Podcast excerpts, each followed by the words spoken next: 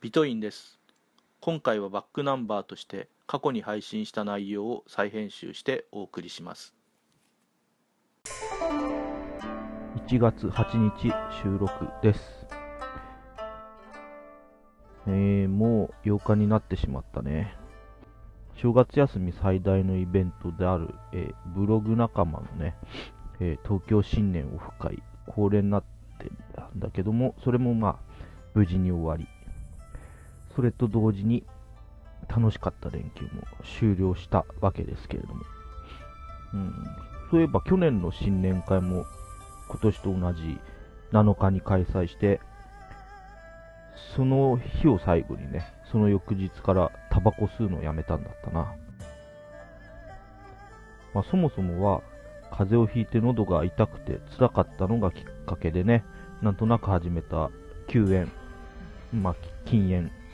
だったんだけども、それがもう1年も続いたってことだよね。うん、早い早い。うん、しかし、禁煙によってね、健康的になったかといえば、その実感はないですね。ただよく言われるようなことなんだけども、食い物の味がね、よくわかるようにはなったね。うん、まあ、つまり、まあ、もともと味音痴ではあるんだけど、まあ、つまり、飯がうまいと感じるようになったわけで、うん、そのせいかどうかともかくとして、えー、タバコやめてから今までで体重は2.5キロぐらい増えた。うん。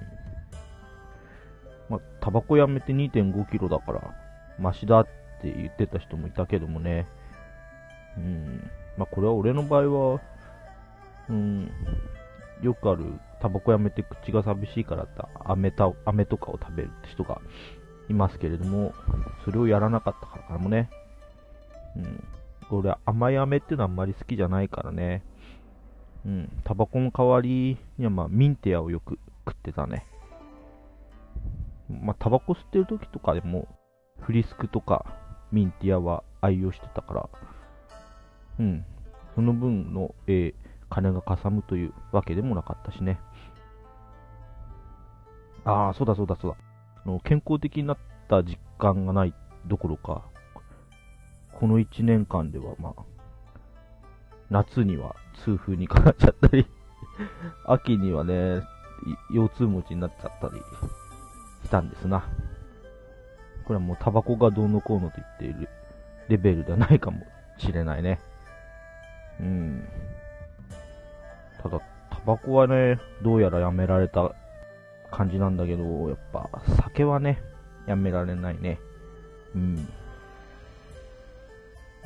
まあまあ、痛風になってからは、ビールはほとんど飲まなくして、家で風呂上がりの一杯もね、うん、冷水をジョッキ一杯飲むというようなことにぐらいは気を使ってますね。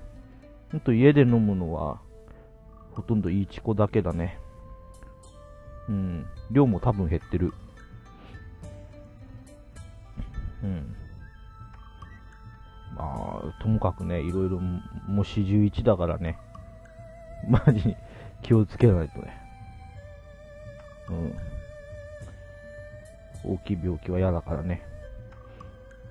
うん。ってことでまた明日からは仕事、通常の生活に戻りますしね。うん、頑張りますかね。えー、それでは、今回はこの辺で。